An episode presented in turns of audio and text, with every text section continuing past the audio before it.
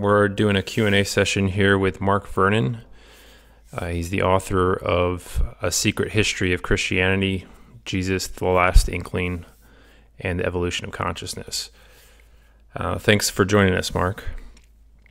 Very much for inviting me. Delighted to be talking. So, um, how's the reception been uh, on the book so far? I know you've been doing a little bit of touring. I've seen some of the stuff on your YouTube channel. Um, how's that? Uh, how's the reception going? It's going. It's going well. I'm getting the sense that it, it is um, touching people. It is making them intrigued, uh, particularly those who haven't heard of Barfield before, but or only very slightly, maybe through C.S. Lewis and the Inklings, um, are thinking, goodness me, you know, maybe this really has got something to offer for um, understanding Christianity now, um, opening things up again. Um, so that that's that's pleasing. I'm hoping there might be a, a, review or two as well, particularly in the UK religious press, and that's yet to come. But um, you know, my own efforts, not least, you know, our talking um, is, is is creating a, a hope, a sense of word of mouth. Now, uh, what kind of um, I'm curious what what what has your typical audience been like? Um, is it more um, motivated or directed towards people that are kind of within the church or without? Um, um, who do you see kind of taking up and being the most interested in the book? I think it's going to be people who have some sense that Christianity matters, um, but they're also very aware that um, the modern world, um, Christianity doesn't automatically fit into the modern world, um, and that um, particularly I think um, with a, um, the sense of the significance of Jesus now, that you know if say older accounts of salvation don't feel uh, enough you know, as if there's something in them, but they're not quite enough. Um, or alternatively, um, people who are are very interested in um, the way that history itself um, seems to be important, um, not just as it were that there was a moment in history where um, this figure of Jesus appeared, but that in a way what's happened since. Um, which links to the the idea that Barfield um, wrote so much about the evolution of consciousness. Um, so it's it's give Christians, I think, mostly um, who are seeking um, a new kind of relevance for Christianity, particularly in the West, um, aware that it's it, it seems to be um, falling away for many people and and only being reasserted in in you know in relatively literal ways, perhaps. Um, which they don't find wholly satisfying. Um, to put it another way, perhaps people who are aware that um, the criticisms of religion that arise, broadly speaking, from scientific materialism, the scientific worldview, um, they have a sense that um, the way to respond to that is not to try and do a kind of Christian apologetics um, that defends, say, um, the veracity of the resurrection, um, which they get a sense that this feels like a kind of never-ending effort to try and keep the doctrine propped up, um, and that's not really going to work. Um, but rather, they want a sense that maybe scientific materialism itself um, is too narrow a sense of reality, a view of reality, um, and that what's really required is a re-expansion of our our sense of of the way things are in the world, in ourselves, the cosmos, in relation to the divine. Um, and Barfield is so brilliant because he provides a way um, that both touches material reality as we know it, um, but opens it onto a wider spiritual reality.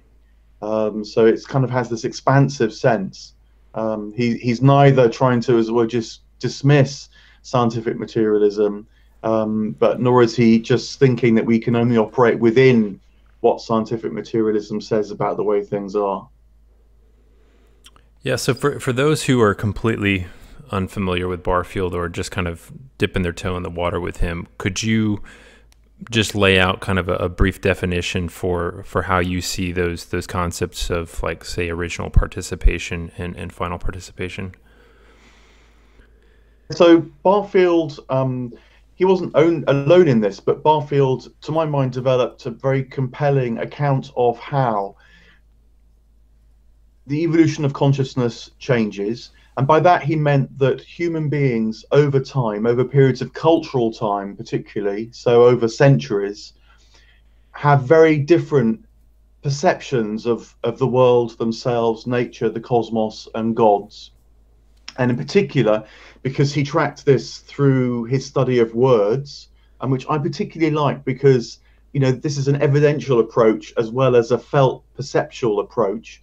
Um, he noticed how words, say as used in ancient Greek texts like Homer's texts, or say in the oldest bits of the Hebrew Bible, um, how they suggest that people back then, say 3,000 years ago, experienced life as a kind of flow or flood, even of meaning.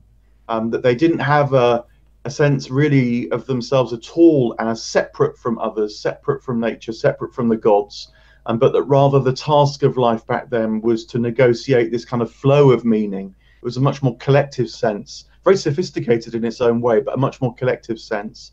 Um, and that gradually, as he put it, um, this uh, flow of meaning withdrew from people's immediate perceptions of life. Um, and people felt at different times and in different ways alienated from the world around them. Um, this has the downside of alienation. He called it a withdrawal of participation, but it has the upside that um, one's own sense of interiority and individuality develops. And he thought that what can happen is that with that intensification of your own inner life, um, that is a new source of life that can then flow out back into the world. Um, to use a kind of Christian notion that, that the spirit um, that you once breathed in can be breathed out once more, um, and that life um, can return. Um, the new perception of the inner life of all things can return, but with the difference that it's based on your own inner life, your own inner vitality, and that introduces um, a new kind of freedom into the world. and there's a lot more that could be said about this, but he really thought that was the key to the Christian dispensation, um, that it's a new kind of freedom that's catalyzed by the person of Jesus um, that becomes available to us all. So I know in, in Barfield's writing, the, he he kind of communicates this very strong sense that quite a bit is writing on this sort of uh, humanity's discovery of, of final participation in some sense. Like there's a, and I'm, I'm curious if you have some thoughts on, on kind of Barfield's view of, um, I don't know, say, say, uh, you know, the Christian version of the apocalypse and, and things of that nature, because it, it's almost a sense in which he seems to think that, uh, perhaps maybe that God is in some sense voluntarily beholden himself to kind of partnering with humanity and that we that we need there's this turn that we need to make otherwise civilization has it, itself is in some sort of jeopardy um, would you would you agree with that characterization or how would you say that you think barfield sees that it's quite it's complicated and that there are i think different valid ways of talking about this um, which i think is generally the case for spiritual truths um, because different ways of talking about it capture different aspects of something that we're still evolving towards. Um, but broadly speaking, um, I think Barfield felt that um, creation itself is an outpouring from the divine, from spiritual reality. And as that outpouring unfolds, um, so particularly material reality as we know it, most immediately anyway, um, becomes more and more well defined, um, which has its own advantages. So, for example, you know, we as individuals can know ourselves in particular times and places, which key clearly is very, very key to our sense of being persons, to being individuals as we are. Um, you know, we're definitely speaking in 2019, and with all that, implies, for example, you know, using the internet in the way that we are. Um, but it has the disadvantage that um, spiritual reality can feel um, distant, uh, maybe even absent. Now it's possible for, to, for people to feel that, um, you know, quite obviously.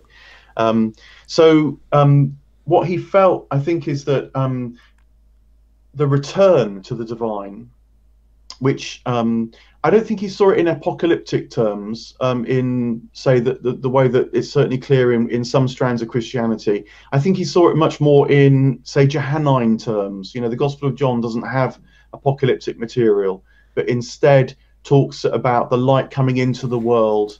Um, that's the light of all people. Um, the logos um, that uh, that underpins the world, that shapes and forms and creates the world.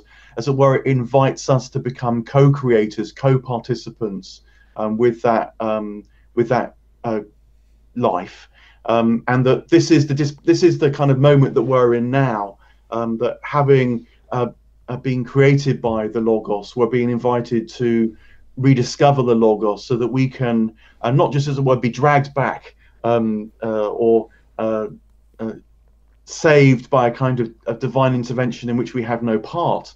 Um, I think that, that God's plan, you might say, is much more sophisticated than that. Um, that God wants um, us to to know the divine in ourselves, to be to re- rediscover our spiritual nature, which is there all along, and so be swept back up into a divine vision, um, holy ourselves, um, as well as wholly at one with divine purposes once again. Um, so it's not such a catastrophic vision of things um, in the sort of apocalyptic sense. Um, it's much, it, but it is nonetheless a kind of struggle, and it is tricky that we're, we are we're called um, to participate in this with everything that we've got. You know, to sort of stake our lives on it, um, and because there's nothing less than all of us um, that um, that God wants to draw back to Himself um, by our becoming aware of the Logos um, through the evolu- evolution of our own perceptions. I think it, it's something like that that Barfield talked about um, the future, um, a future participation. Yeah, he does. Though I, I mean, I guess I, I I read maybe I'm reading into this too much, but he he seems to be pointing that like if there's there's a somewhat of a fear in him that like you know where we have a, this certain trend line right now that he's he's analyzing that we're we're we're, we're turning further and further away from the divine in some sense, and that there's almost a fear that if we don't course correct, that you know we'll get to this point where, in some sense, the the divine is is some important component of even our ability to communicate with one another. That will that will lose that that even like our sense of what he calls the collective representations. Um, it requires this sort of commune with with the divine consciousness for us to have any ability to really communicate, to not have our own little private worlds that are isolated from everybody else. And um, you know, I'm I'm just curious. Um, you know, do you like where where do you see us at in in this process? And like you know, um, do you see any sort of trends in positively in the other direction that um, um, are possibly you know the tide is turning? Yeah, I mean, I think Barfield was writing um, at what you might call sort of peak mechanical consciousness.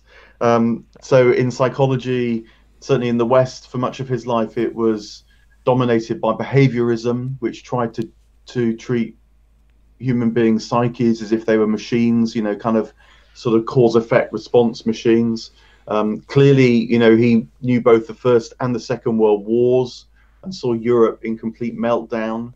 Um, I think that um, he also he saw, I think, a struggle in science. On the one hand, I think he saw the dominance of a very mechanistic version of Darwinism um, that came to the fore. But he also, of course, saw the revolution in physics, the end of a mechanical physics with the birth of quantum mechanics, particularly, um, which, whilst it's still debated very heavily what that means in terms of reality itself, um, it certainly has completely disturbed the old ideas about a mechanical physics. Um, you know, probability is the way that you deal with reality if you're a physicist now, not just push and pull of Newton's second law of motion. Um, so I think that he both saw the real tragedy of um, the world in the 20th century, um, but I think he began. He did also see um, signs of a turn um, you know, he he did talk about being at the bottom of a, a sort of U shape, um, but seeing signs of a turn. So whilst I thought, I think he did see it as really really serious, um, and that the meaning crisis really is a crisis, and the rediscovery of meaning um, is not remotely straightforward. I think that he did see the signs of a renewed participation. Um, I mean, had he lived um, a little bit longer, I think that he would have, for example, looked at the ecological crisis, which now has become very pressing, as both the potential for disaster, but also um, the moment where a new ecological awareness arises. And that's really significant because it's an ecological awareness that's not just about being aware that we share this planet in all sorts of um, carefully crafted, crafted systems and so on, um, but it's an awareness that there's a kind of intelligence embedded in nature. Um, and it's when you start to perceive of the world around you as carrying sort of qualities that we normally associate with people, like intelligence, um, that uh, you're starting, I think, to get back to a, a, participation which he felt that our our ancient ancestors just felt immediately. Um, here in Paul's community, a lot of people have been following along with um, a series of lectures that have been being given by uh, John Vervaeke. Um, I'm curious, have, have, have you, um, and they're all on this this topic of the meaning crisis is kind of what he's been working through. I'm, I'm curious, have you had any engagement with his work or, or see any parallels with, um, you know, specifically what you, you're writing about here and or, you know, what Barfield was working on? I mean, I've, I've, uh, I haven't watched them all, but I certainly have watched a number of John Vervaeke's um, discussions and really enjoyed them. You know, they're incredibly rich. Um, what my overall sense, and I, I, am happy to stand corrected here um, if this isn't the case because I haven't watched them all, but my overall sense is that um, Vervaeke is working from a point of view which is quite widespread, which is recognizing there's a meaning crisis, but feeling that it's um, the human task alone to try and find a way out of the meaning crisis, to, as it were, pull ourselves back up by our own bootstraps. Mm-hmm. Um, and I think that that is sort of fundamentally a, a, a, flawed approach. A lot can be learnt on the way, um, but I think it's fundamentally flawed. Um, and Barfield would definitely say this. He would he would call it um, something like um, a residual unresolved positivism. And instead, um, he would say that it's not that that's that kind of task is completely worthless, um, but it, it won't achieve its aims unless it also um, realizes that the task is not just to lift ourselves up, but is to become reconnected to the, the consciousness that's all around us. And this is where the imagination for him is so important and why he is um, very much part of the romantic strand that John Vervaeke talks about. Um, that the imagination is that part of our inner vitality that can, as it were, leap out of ourselves and rediscover the vitality that's around us in a kind of inspiration that comes back at us.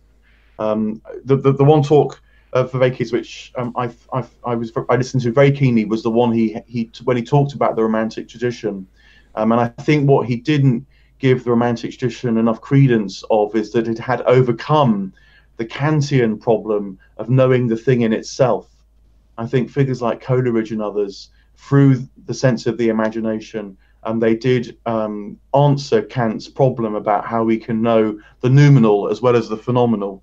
Um, and uh, for me, for me, that's the strand that needs to be picked up and, and developed and amplified, not just as it were the turn inwards with talk of psychotechnologies and so on, um, which can, oh, sort of invigorating. I mean, you know, the human mind in itself is quite a fascinating thing, um, but at the end of the day, I think we need to recognize that the human mind is not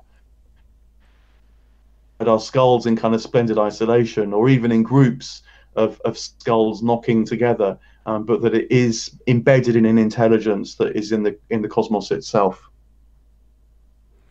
Yeah, I, th- I think that is a fair um, kind of characterization of, of Vervaeke's views. One of um, his uh, students had a conversation. His name was Christopher Mastropietro. Had a conversation with Paul where he he kind of hauntingly pointed out that you know, in light of John's work, that we're we're kind of living in the afterglow of a dying star, with the with the dying star being you know this this uh, Christianity that that we we still have kind of some light and warmth from, but that's going away, and that we have to kind of invent something new. So I think you're right in, in characterizing this as like we gotta now pull up our, ourselves by our own bootstraps and, and start anew, which uh, I think is it's um, uh, it, in some sense it only accentuates more the meaning crisis. The idea that we gotta we gotta go invent a new religion really fast.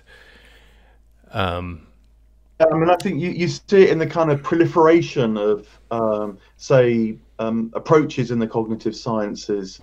Um, essentially, you, you, can, I think you can always sort of sense when people fear that they're skating across a void um, because they can't actually rest.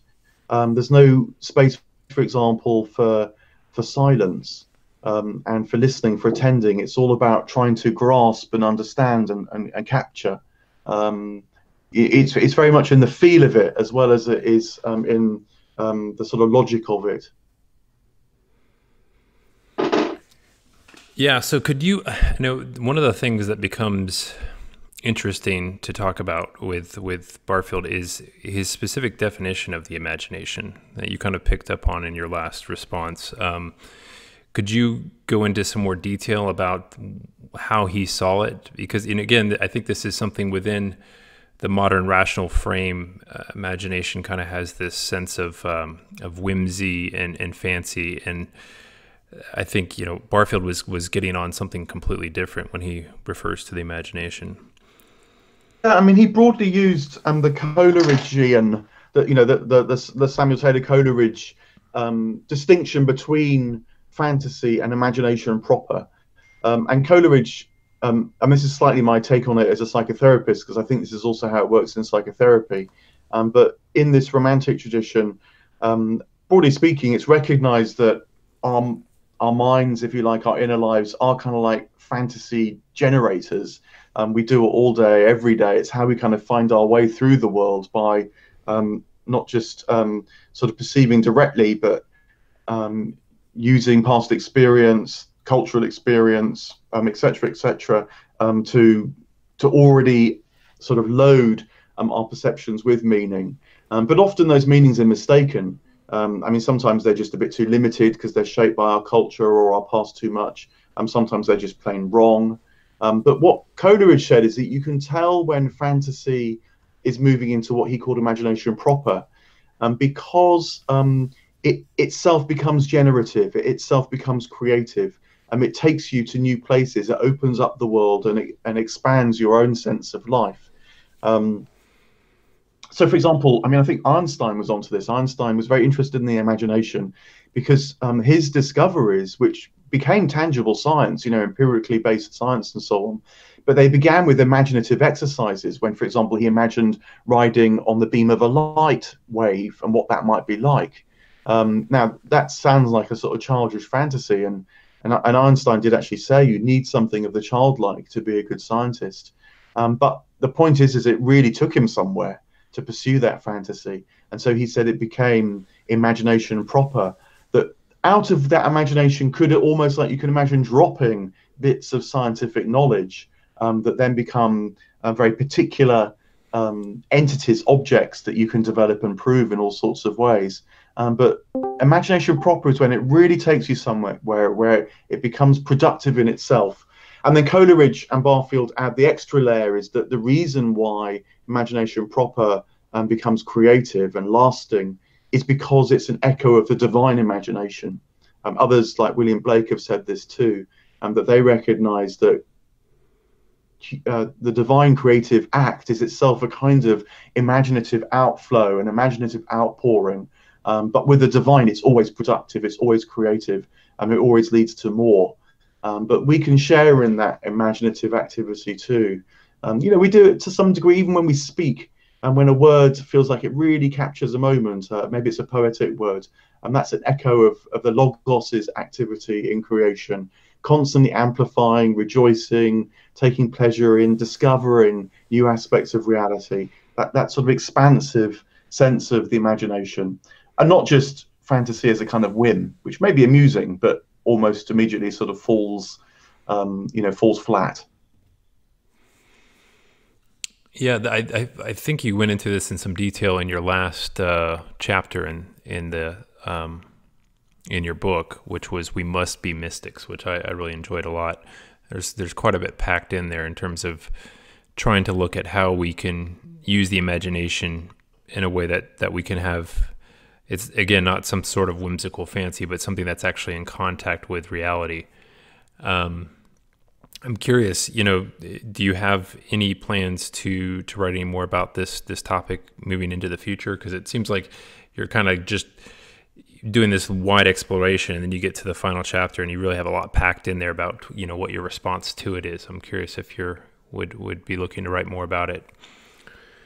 I mean, it's it's uh, it's all work in progress for me, of course, um, and uh, I think that what I wanted hope to achieve in the last chapter was to give people a sort of felt sense that they can know the activity of the logos in their own lives through um, the operation of the imagination, um, and it's um, it's you know, for example, C.S. Lewis was onto this too. That it's when, for example, you hear music think about what's actually going on in music, which is very remarkable that something that's purely acoustic in terms of the science, um, you know, the, the, vibrations in the air, um, the minute you perceive them, they they're you know already massively enriched.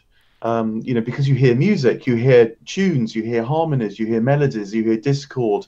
It's pleasant, it's unpleasant, um, and then of course it also carries emotion and and may soothe you, console you invite you to new experiences of reality. Um, you know, so this is something that happens all day, every day, but um, you have to turn your attention to it, unpack it a bit to realize that you're already immersed um, in this participation in life. Um, I, th- I, mean, I think Barfield also got this from Steiner. Um, Rudolf Steiner is someone I'm grappling with too. I don't mention Steiner in my book because I just felt I couldn't write about him at great length. Um, but one of the things which I had gleaned from Steiner is that um, it's when you um, not just have an experience and recognize that you're an experience experiencer of an experience, but when you reflect on the nature of experiencing itself, that's when a kind of inner life opens up. Um, and it becomes a, a, reality that you can return to time and time again and develop. Um, so I was hoping that my reflections um, on on imagination in my last chapter would um, would would sort of show as well as convince people who are broadly in the Christian tradition, and that this is something that's happening already, and kind of awaken them to that. It, it's it's what I think it's what the incarnation means now. And um, if the incarnation is not just something that happened two thousand years ago, but is the constant operation of the logos in creation in our own lives, um, inner lives, and the inner lives of all things, um, that becoming aware of how the imagination brings everything to life is to become aware of how the incarnation brings everything to life. In fact, and it's it's ongoing now, um, and so that that that feels to me to be the first absolutely crucial step. And the minute you can take that step, other things can unfold. Um, it, it, was this, the first crucial step I really need to take as well, and to sort of try and get uh, clear in my own sense. Um, so that's why the book um, kind of finishes with, with that. Interesting. Yeah. So speaking of Steiner, um, Josh just asked in in the Q and A chat.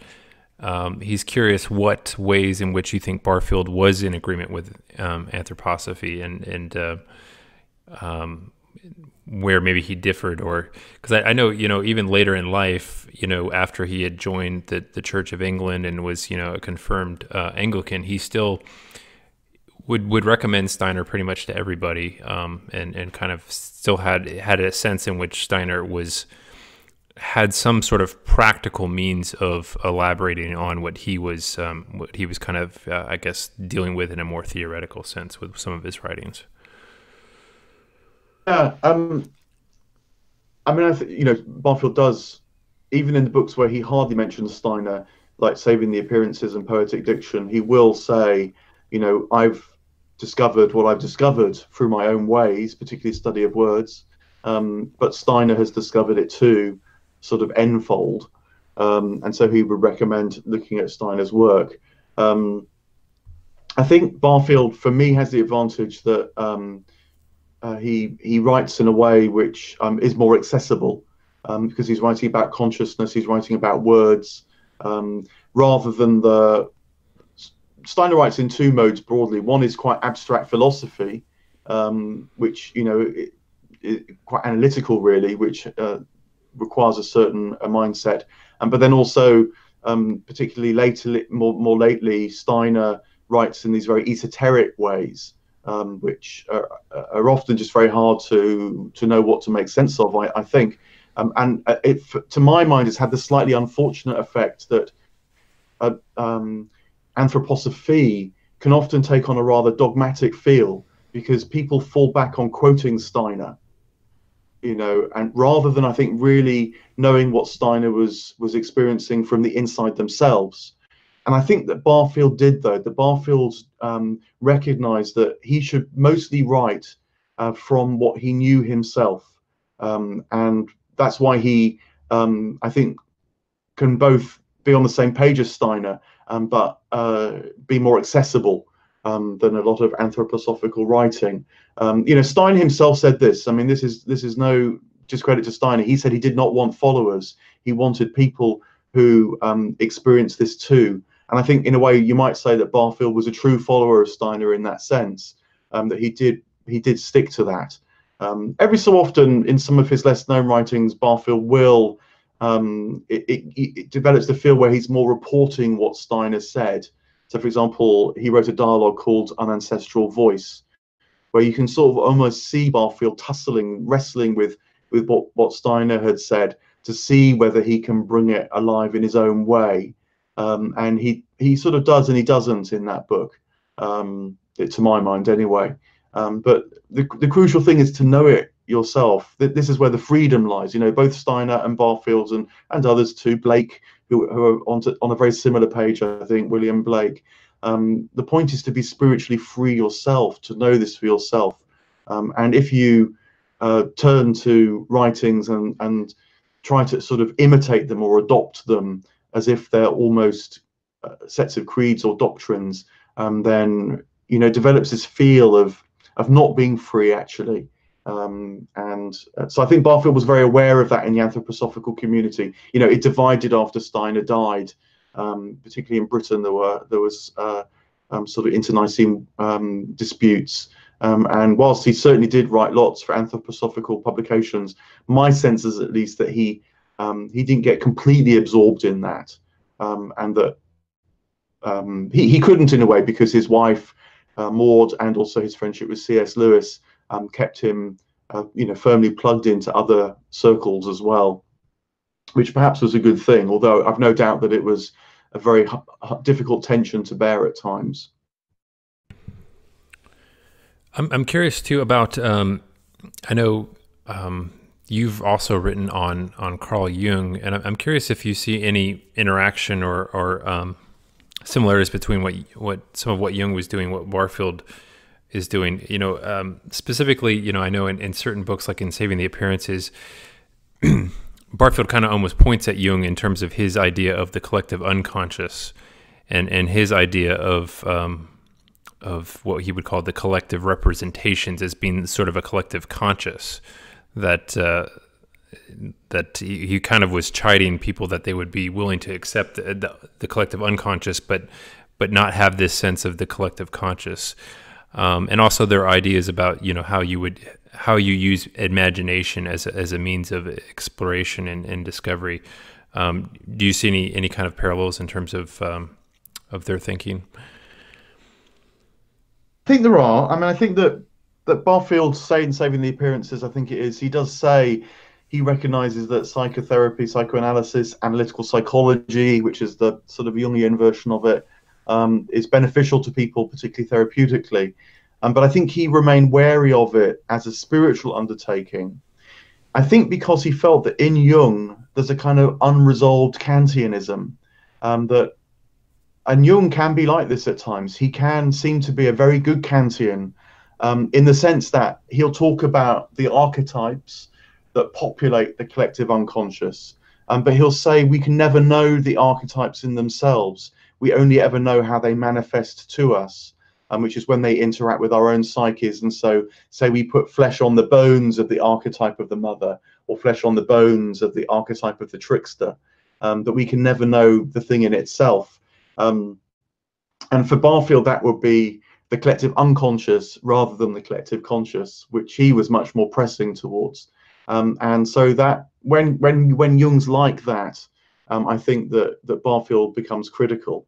Um, but you know, Jung is a slippery fish as well, and other times he will say uh, much more directly um, that he does know the thing in itself. You know, he doesn't believe he knows. Um, he famously says on, on occasions, um, and that whilst in one mode he is being an empiricist um, and a scientist, um, which is broadly Kantian in its approach, just looking at the phenomena, looking at the behavior, gathering the evidence. In another mode, um, he will say that he does engage with a thing in itself, and and this has become much clearer since the Red Book, Jung's famous great work, was was published, um, where clearly he goes on his own esoteric journey, um, and um, was drawing directly on his own spiritual experience, where he encounters intelligences, he encounters spiritual beings. Um, I think you know Jung was trying to straddle worlds. Um, he was drawing on his own personal experience and trying to devise a psychology for the 20, 20th and now 21st century um, that could be widely utilized without necessarily having to have the direct spiritual experiences. You know, to be fair to Jung, partly because he realized many people wouldn't be able to access that very directly. And so they need some sort of intermediate discipline. Um, and and for Jung, this is to, to come back to the imagination. This is where um, the imagination comes in in Jung. Um, that that Jung too um, argued that people should, um, as he puts it, amplify the imagination. You know, if you have a dream, stay with the imagery of the dream and, and go back into it. Let the characters in the dream live. See where they go. See if they take on a life of their own. Um, and whilst Jung and Steiner um, were not at all friendly towards one another, they could say quite rude things about each other at times. Um, nonetheless, I think that they were onto the same thing ultimately. Um, that um, this use of the imagination, use of the amplification, so that the the contents of the psyche start to take on a life of their own, um, entering into that world. I think that they're both on the same terrain there, and that modern psychotherapy does this quite routinely. It wouldn't necessarily talk about it in those terms, um, but the way that one tries to use images, uh, play would be another word that has come in certainly into British psycho psychotherapy. Um, that's what this is all about. Um, and um, for many people, that takes them into an encounter with spiritual reality that has its own objectivity as well. Very good. Um, I have a question here um, that uh, was forwarded to me by uh. He adds, he noted in your last conversation with with Paul, you had a, a, comment towards the end where you were saying something about life's mysteries are a preparation for for what comes next. Um, and he was he was curious if you could elaborate on that some more. Yeah, well, it's it's it's my intimations. Um, my imagination, letting that run with me a little bit. Um, but you know, if I think part of our task in this life um, is to perceive more and more of the world around us, reality around us, um, and the reason why it's a task for life is because it is um, a working on yourself. Um, it's this this strange dialectic of both understanding yourself um, and and coming to know yourself more and more and more, particularly in your inner life. Um, but at the same time, that process is at, at once a dying to yourself, to use the Christian terms, because um, you start to realize there's more going on than just yourself. Um, when you can get over yourself to some degree, let go of yourself. Um, though that letting go, I think, requires first of all to have a keen sense of what you're trying to let go of, um, otherwise, it just becomes a kind of denigration of the self. Um, so that process, which take place takes place throughout life, um, if it if it's an expansion of if it leads to an expansion of our perception of reality here and now, and both in terms of nature and in terms of the divine, and then the spiritual ecology that I think exists um, in the world around us too, um, then that must be, I think, a preparation for the next life. Um, I mean, I, I, get this actually not only from Barfield, but I think that it was a perception that's in um, the Platonic tradition, particularly in Socrates. I mean, if you read, say, the Apology, um, which is one of the Platonic dialogues that accounts, that relates um, the Socratic experience of approaching death, um, then it seems to me that Plato is clearly saying that Socrates had, as it were, one foot in this life and one foot in the next life um, and that the reason why he could approach death with equanimity was because he was already half living in the next world um, that was also here. He was still here. And I think that that actually is a, a perception of Christian mysticism too, that heaven is not another place. Um, heaven is is here already, and that we're asked, invited to prepare ourselves for the next life by increasingly realizing that it's here too. Um, and so um, death loses its sting. Um, it is a kind of transition uh, rather than uh, a complete um, interruption. Um, so that that's that's that's the way that both through my reading and you know in its very limited sense um, my my sense of of life unfolding uh, too um, that's the direction in which it's kind of headed. Um, it's not it's not a it's not a a, um, a universal Christian perception of things you know um, the more apocalyptic the more um, uh, we will sleep and then rise approaches in Christianity would see death as, a, as an abrupt end, um, which were wholly reliant upon the intervention of the divine um, to rescue us from. Um, that would be another approach. So it's a real absolute dying and then a, a real absolute rising in a, in a rather more literal sense. Um, uh, but I think that there's something always more subtle going on when you start to get into the spiritual reading of these these things, this dying and this rising. You know, in one way, at the end of the day, it, of course, it all depends upon the divine. All life depends upon the divine.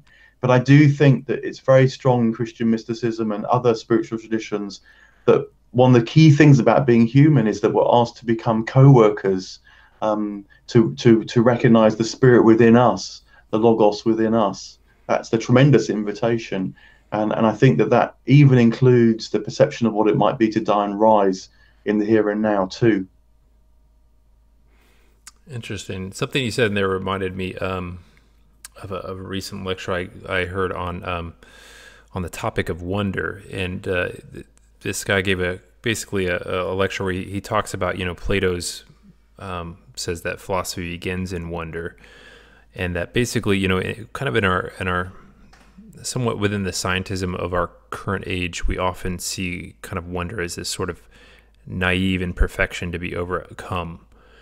Um, but he was kind of making the case that you know if there is some sort of great mystery at the heart of everything, that as you get closer and closer to that mystery, that the wonder might would rather deepen rather than than go away. Um, and um, I'm curious because you, you mentioned this in the book as that we could see science as kind of a vehicle for re-enchanting the world rather as what it has become to many people kind of a, a disenchantment, a, a kind of we know everything and uh, those that, that still have that kind of childlike wonder are kind of on the wrong path. Um, any comment there? I mean, I think wonder does increase with understanding. So Aristotle's remark is that um, uh, you know, that, that knowledge and philosophy begins in wonder and ends in wonder, but it's not the same wonder. It's a much more nuanced, greatly expanded, more granulated, enriched wonder. Um, uh, you know, it's it's the wonder when you think about music. Um, you know, you can go to a uh, hear a great symphony performed and it can be wonderful, but when you start to contemplate what it took to say put that performance on, um, that increases the wonder. When you start to think about the nature of music, you know, how it's not just an acoustic phenomenon on the airwaves, um, but that somehow conveys this meaning, that increases the wonder. When you know something about the composer and what they were trying to do, where they were coming from, how it fits in with history of music and so on, music appreciation, that increases the wonder. Um, so, you know, th- this is not so surprising when you think about it. Um, and I think science can very much serve that purpose as well. Um, you know, one of, one of the problems that science has, has got into, I think, often, certainly in the public space anyway, is that it, it sort of has set itself against um, older forms of knowledge, and particularly Christianity in the West. Um, and so there is a bit of a tendency to think that science only succeeds when it supplants older forms of knowledge. Um, but really, the minute you start talking to scientists I know anyway, um, uh, that that's not really what they're thinking. Um, they're they're you know because they're living human lives at the end of the day. They're still going home and loving their families and uh, going to concerts at the weekends and so on. Um, and and even in a, in a writer like Richard Dawkins, who clearly can get you know on his hobby horse about religion and just hates it. Period. Um, you know when he writes about science um, and forgets his hatred of religion, um, it's packed with wonder.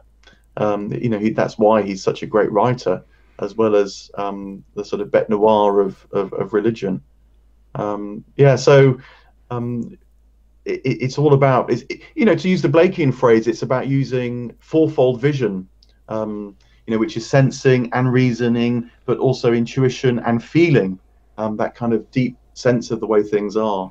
Um, uh, it's when all that comes together um, that, that life grows. We have a question in the chat here from from Ileaf. Um, he says, um, "Any thoughts on how this corresponds with the Paradiso by Dante, and the concept of understanding the divine essence as the overall purpose to the earthly life in the medieval cosmology?" Yeah, well, I mean, I increasingly feel that Dante um, is a forerunner of all this, um, and that particularly in the Paradise, um, he is showing us a lot of these things already. Actually, um, it's very interesting to me that often when Dante's discussed in the modern world, people kind of get into the Inferno, they get into the Purgatorio, um, but when it comes to the Paradiso, they sort of pull back and can't make sense of it. But um, I've been very greatly helped um, in in reading Dante's Divine Comedy, particularly the Paradise, um, through the Temenos Academy, an organisation here in London, um, and particularly um, with the guidance of Jeremy Naydler. Um, and it's very clear that what's happening in the Paradise, I think, is that as Dante ascends through the different heavens and then beyond the heavens into the divine Empyrean itself, um, he ascends only because he is increasingly able to perceive um, that seeing and rising go hand in hand. So Dante's consciousness is evolving all the way through the paradise. Um, you know, so for example, um, he has to learn to see how the one relates to the many, and the more and more that he can see how the the two aspects are in harmony, the higher he can rise. Um, so at first he's quite surprised to see whole souls, um, say in in the heaven of the moon, the first heaven that he enters into, and and he he asks lots of questions. But you know, how come you're here? But you're also with the divine in the highest heaven. You know what's that about? And and how come that you're a person that I knew on earth as well as a person in heaven? Um, you know it how can that come together? Um, and and gradually he he starts to realize that um, it's the union of it's the development of our knowledge our sight our desire our will um, all these aspects of ourselves as they develop they bring us together um, into the oneness that ultimately um, joins the divine unity. Um, yeah, so reading the Divine Comedy, particularly the Paradise, um, I think is um, I go so far as to say maybe it, it's the sort of the, the pinnacle of um, the Christian expression of this mysterious unfolding. you know, many others have got great insights and a genius in their own way at it, but I think I'd go so far as to say that you know when Jesus in John's Gospel says there are truths which are too hard to bear, um, but the Spirit will reveal them.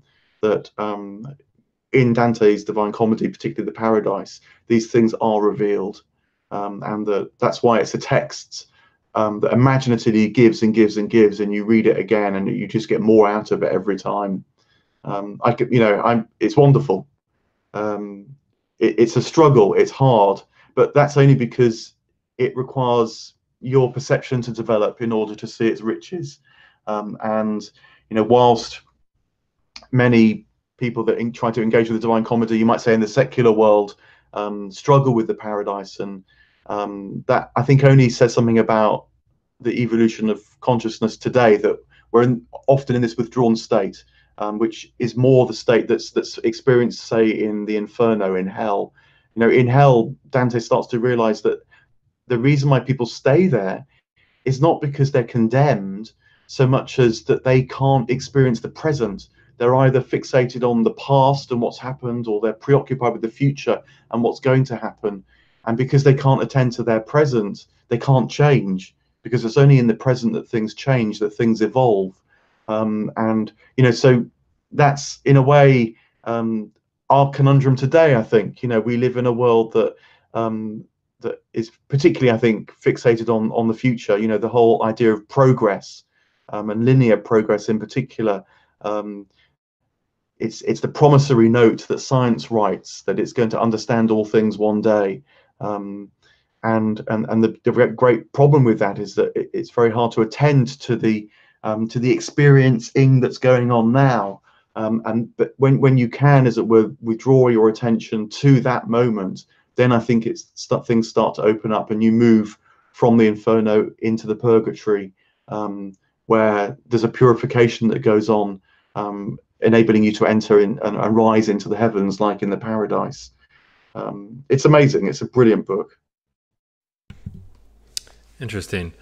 Um, w- one of the things that that made me think about as well is you know when how do you think this these transitions you know that we experience you know in terms of uh, in terms of how you conceptualize them are are they things that we we that happen to us individually um, or is is there some role to play for um, being part of collectives in terms of these um, transformations of consciousness? You know, is there um, is it is it something we kind of have to go alone on our by ourselves, or do you see that there are communal practices or things that that are, are coming back? You know, that maybe from the past that are, are helping to act as guides into the, into these kind of processes. I mean, I mean, maybe to answer this personally, because people will have different ideas about this because they'll have access to different communities. But um, I think that the individual work is apps is basic. That and if you're not doing the work on yourself um, and you're and, and, and trying to understand your own inner life more, um, then you, you know the, you you always risk spiritual bypassing, um, going for a peak experience for its own sake, say, um, rather than really understanding yourself. Um, but I think certainly, you know, I, I I work as a psychotherapist, so I kind of would say this, but I think there's huge benefit to to be accompanied on the way with this because you know our capacity for delusion is very great, and also just our capacity to feel stuck and not um, ha have the imagination ourselves to to to find a way out of the things that trap us, and that um, practices like psychotherapy um, psychotherapy that's the depth psychotherapy, I should say. Psychotherapy means different things in different countries, I'm aware. I mean, in the UK, it tends to mean what's called psychodynamic psychotherapy, which is taking inner life very seriously. And that means on the assumption that we don't understand our own inner life very well by ourselves. So that uh, with a psychotherapist, um, that can unfold more. Um, it's it's not just sort of behavioral psychotherapy as psychotherapy ten, can mean I think more in the US. Um, so I think psychotherapy, so working with another can be very valuable. You know, people have spiritual directors. There's, there are other options here as well. Great teachers, um, that kind of thing. Um, for myself, the collective practice now, um, it's a bit in the church. Um, you know, I think um, the Church of England, which is the church that I know, it's not very good actually at personal development, at the evolution of consciousness. Um, it's a very caring institution. It cares a lot about this world in terms of social justice. Um, it still does wander. Um, it still preserves the great buildings of the medieval period and the great music of the medieval period, um, in, in particularly in the Gothic architecture, um, and so is immensely valuable for that reason uh, because that is an imaginative experience. To enter a great cathedral is an imaginative experience. It is to to to get some felt sense of the spiritual imagination that produced it. Um, but I don't myself. I it's very rare, I think, to find a church where that's enough on its own. And and and, and apart from the personal development, um, I think also that what certainly the Church of England and Christianity perhaps doesn't do very well is silence. And so I also go along to um, the Buddhist Society here in London uh, for regular collective silence as well. Um, it's very simple um, in the sense that it's not full of Buddhist ritual at all, none of, nothing like that. But what is so is that they know how to hold silence, they know how to trust it, how to stay with it. Um, and that is a real art in itself. I think it only comes out of real experience of silence too. And so I find that um, in, in, in, at the Buddhist Society. So go along there regularly for that too. so there is a collective practice um, as well as the personal um, study. I mean, you know, trying to speak about it, trying to write about it, that too is a practice, as you know as well. Um, so uh, that's a that's a collective enterprise. You know, it's good that you have people who want to listen and offer you feedback. And when you hear yourself speaking, you realize well you're not quite getting it right, and so on. So that that would be another important practice for me too. Um, Sherry has a question in the chat. She's curious if you see any connection between Barfield and the writings of uh, George MacDonald, um, who was uh, famously kind of uh, had a big influence on C.S. Lewis. I just don't really know about that actually. Um, I just don't know. Um, uh, I think that I mean Barfield tended to say um, that amongst the Inklings, um, he felt that he was a kind of fount of a lot of their ideas, and that the relationship was that whilst he would provoke thought in them, um, they would then, particularly Tolkien and Lewis, would use their genius as writers to communicate it in different ways. So I, I think he did actually feel that in terms of uh, inspiration, um, it was him offering inspiration that they then ran with, um, rather than him being particularly influenced um, by their thought. Actually, he, he he did say that that that was the way it kind of worked. Um, quick question: um, Do you have you, in terms of the reception of the book so far, have you seen any differences in terms of, I don't know, different strains of Christianity, whether it's you know Protestant, Catholic, Orthodox, or other any? Has there any is there any nuances in the response that have has given you more insight into those different traditions and where they're at right now in the the modern landscape? I don't know actually. I mean, it's it's a bit too early to say. You know, the book is. I think if if it's going to um, have an impact, it's going to be through word of mouth, really. Um, so, I mean, I'm, I'm, doing what I can uh, to give it a good nudge at its launch. Um, it's been out for well, not even two months yet. Um, so I think it is going to be word of mouth, um, and then maybe something of that will um, unfold. I mean, the only thing perhaps to say is that the C.S. Lewis community um, is is very well established. Obviously, it's massive, um, and my sense of that is that there's there's broadly speaking, you might say two ways that people read Lewis, um, and one love the apologist Lewis, um, which is a more conservative reading of Lewis, um, and they they love Lewis because he um, fills out what they believe to be the case. and, and and defends it, as it were, against the onslaughts of the modern world. Um, a more conservative readership of Lewis. Um, but there's another readership of Lewis too, which love more the imaginative side of Lewis, um, that, that that see that note, for example, that Lewis doesn't really quote the Bible um, ever, um, and so get a sense that maybe Lewis is in the in as as much in the Christian tradition is reaching for a direct experience of the things of which the Christian tradition speaks, and so that direct experience matters to them more. Um, and I think that it's that latter group that are going to be more interested in Barfield because they'll see how Barfield's experience greatly shaped Lewis's perception. So, for example, Lewis talks a lot about what he calls joy, and joy for him is almost melancholic. Um, it's a kind of a sense of um, exaltation that was once had and is really desired again now. And I think that that makes sense when you think about Barfield's evolution of consciousness. That I think Lewis realized through Barfield that there had been a time when people experienced this flood and flow of meaning directly, and the great task was how to navigate it.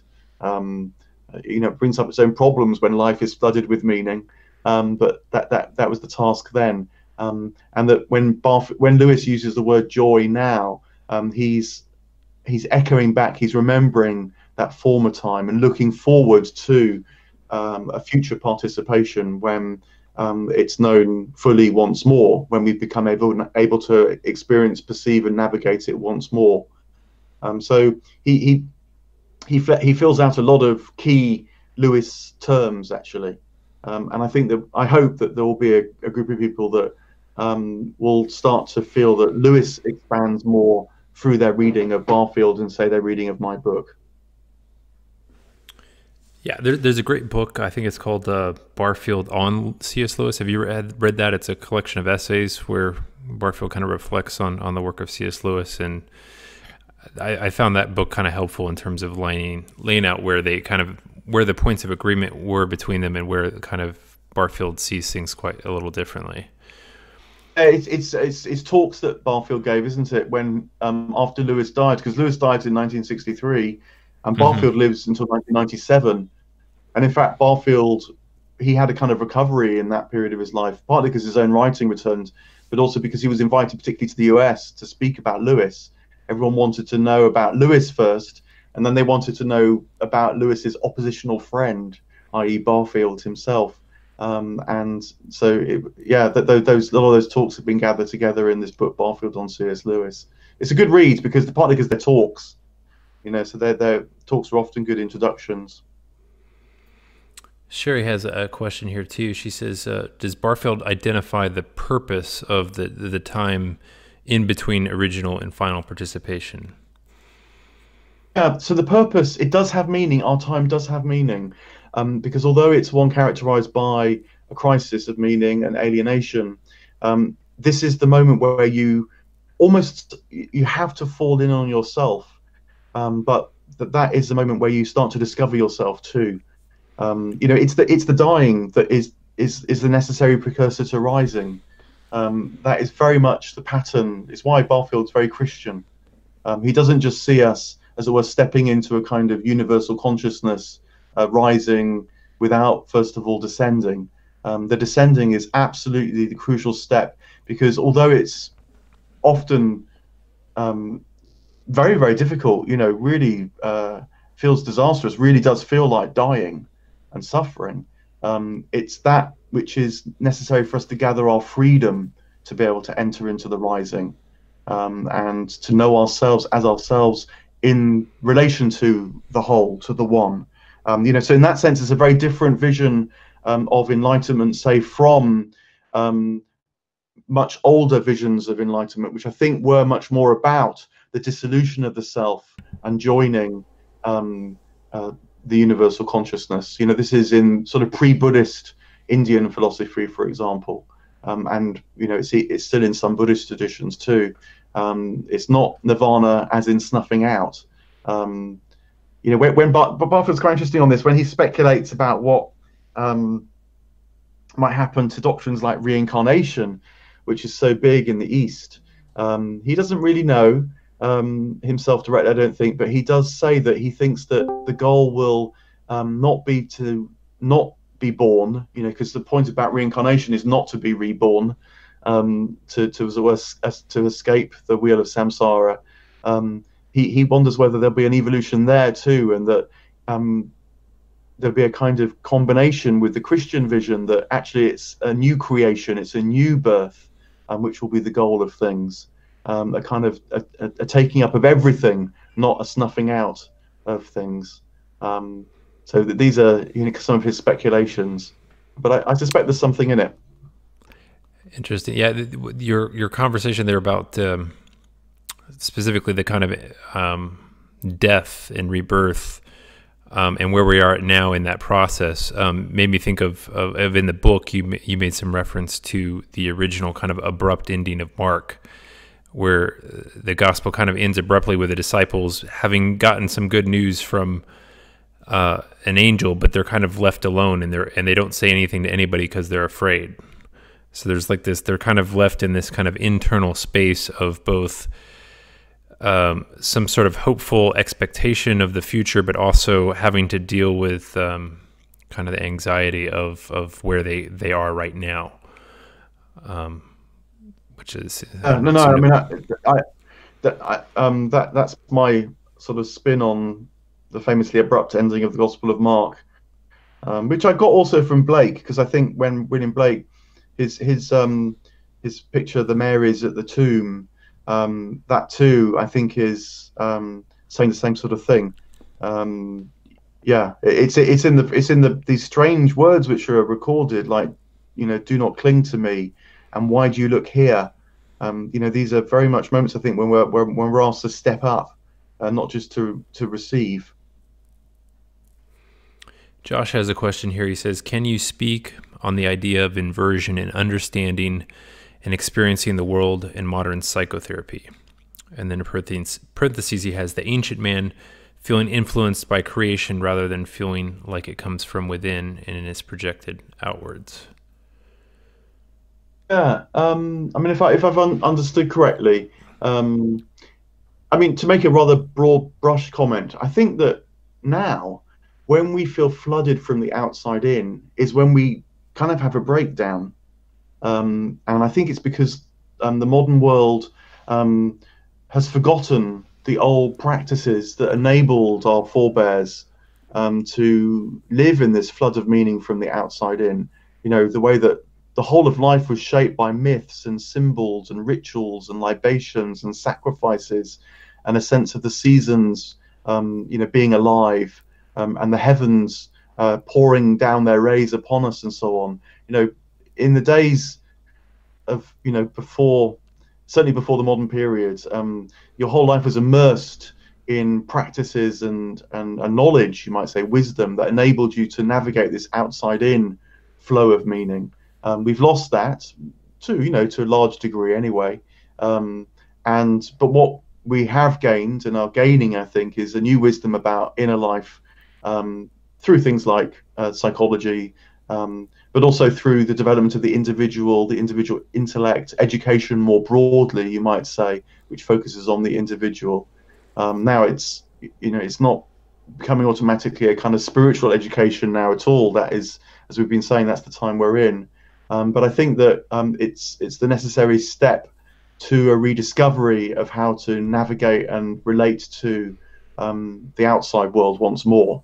Um, you know, you, you get hints and nods of it. Again, I think the ecological crisis, for all um, the worry there, um, it's very interesting how it's kind of forcing us to think about the natural world in a different way. so I think there are there are hints and nods in science too. The kind of crises in science, like say how to understand quantum physics um, in physics. Um, I, I, don't want to rush particularly to a kind of quantum spirituality. I think that's that's that's running far too speedily. Um, but I think it, it is keeping us in this unknown space of not knowing quite why the science works, even though it's very clear it does work. Um, and that's a you know very productive space of unknowing to be in. Well, I guess we have gone on about an hour here. Um, I, had, I, had, one last question from you, um, for you, if uh, see if anybody else has any other questions before we go. But um, I, am curious, you know, you, how has the process of writing this book changed you? Um, I know you probably had some sort of intimation of what you wanted to achieve in writing it, and I'm just curious, uh, any surprises along this journey or anything that's come out of it that's uh, that's unexpected from what you what you thought when you started first started the journey. I mean, it was a struggle, and um, I began to read Barfield um, for reasons we talked about before. I think in our previous conversation, because mm-hmm. um, I was trying to understand Plato particularly, actually, and and then I realised that maybe he had something to say about Christianity that might be invigorating, um, and yeah, a whole new perception of of Christianity opened up through this sense of Jesus being this pivotal figure in the evolution of Western consciousness. Um, uh, that I, I, I had no idea about that before. And then what was really wonderful about writing the book is I felt I needed to write about this in my own way, you know, as much as I can from my own sense of things, not just recapitulating what others have said. And that led me particularly to look at the Bible as well as ancient Greek philosophy again. And I discovered that, particularly in biblical criticism, a lot of the things which are said um, in that scholarship are quite commensurate with Barfield's sense of things. Um, what happened to the to the ancient Israelites through the period of the exiles and so on, um, and what happened in the intertestamental period, um, in particular. Um, it, it, it, it, felt to me like it was bridging worlds between sort of history and spiritual evolution. Um, and that was great, you know, when I when I started to realize that. Um, trying to trying to write a book is always about trying to write something coherent out of a lot of glimpses and and, and ideas and images and so on. So um, uh, that in itself is a kind of effort to form a consciousness, a sort of awareness, a perception of things that has some sort of uh, holding together. Um, again, particularly if you're trying to write it from your own heart, so that you you hope in your writing you show, uh, not just tell. Um, and um, but it's it, it's also launching me into a, a, a new um, uh, uh, sort of project, really, which I think is going to be Barfieldian in its spirit. Um, it's broadly speaking, what I'm trying to do now is um, understand how spiritual growth works and compare that particularly to material growth. Um, I think you know we live in a world which is very, very defined by what it means to grow in material senses, um, accumulation, sort of physical knowledge, um, a kind of linear, progressive vision of what it is. Um, but it's clearly inadequate, if not provoking crisis. And what I feel we've lost is what it might be to grow spiritually, which I think has a whole different kind of set of skills and logic um, and um, and consciousness to it. You know, kind of awareness of what life is about. And so um, I'm, I'm, I'm, that's that's I'm just getting into that project now, um, and I hope that will produce you know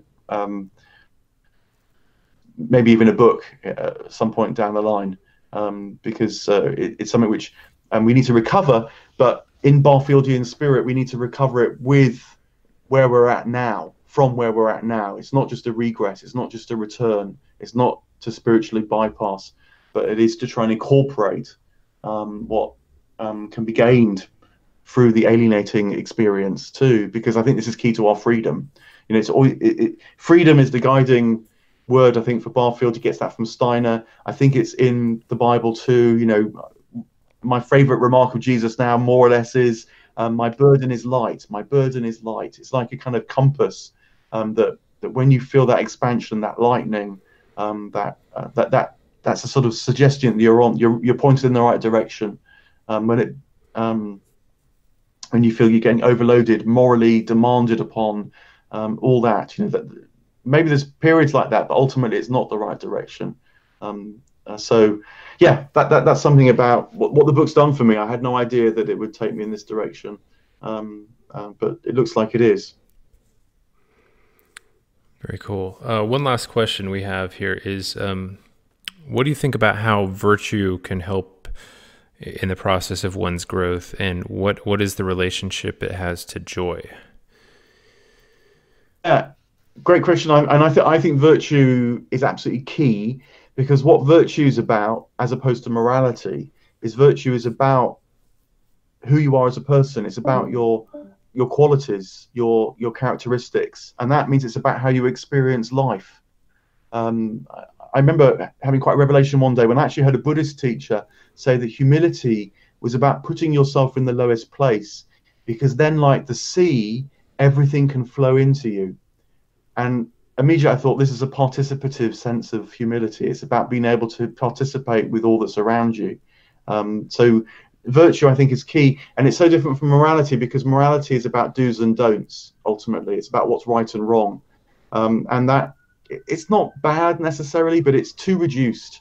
It, it, it's um, it doesn't ask you to expand your perception of things. It just asks you to sort of follow the rules. Um, and I, th- I, think Christianity makes massive mistakes when it presents itself wittingly or unwittingly as a moral system, um, because it, it, it hinders people's growth ultimately. Um, you know, you you're not supposed to make mistakes, whereas in virtue you always make mistakes, but you make mistakes because you grow. Um, yeah, so I, I, think virtue is really key um, to all this, and and and one of the things which will I hope you know kind of happen um, is that will that virtue tradition will start to return as well. Um, it's got rather eclipsed with utilitarianism, particularly in the modern world, but even deontological ethics, as it's called, and the kind of um, this is what you ought to do, this is what I must do. Um, you know that that that that's what way too strong in Christianity, in my experience. Um, we need to get much lighter with all that. You know, look to the parables and realize that most of the parables are amoral or immoral they're trying to show us something completely different. You know, Paul and I talked about this in our last conversation. Um, yeah, it, it, it's really key, I think, virtue. Yeah, that's a very interesting point. Um, something I hadn't really thought about. It's, I think it seems like with it, with virtue, it's more about kind of like as you said, how you're tuned to experience things, the kind of direction you're facing, and and that's more important than the kind of facts of the situation and what actually happens. It's more about, um, like as you said, in some sense, necessarily, if you are growing, you're you're consistently putting yourself into areas where you will almost necessarily fail because you're you're you're there's this expansion of of your capabilities that um, you know more more and more challenging circumstances are gonna you're gonna fail before you succeed. That, that's really interesting. Yeah. Yeah, no, I mean it's it's part of dying and rising. I think it's also the spiritual meaning, the deeper meaning of of remarks like the first will be last and the last will be first, and so on. Um, you know, it's it, it when these remarks are read as um, dynamic indicators rather than sort of static inversions. Um, you know, that's that's what you want to look for. You want to follow the energy. Again, this is you know back to where we, what we were saying before. When when you can see and, and know these things as about the experience in itself then you know that you're in the present moment. You're in the moment where things can change. Um, when they're read as rules, um, as it were, fixing things, um, that's when nothing actually changes.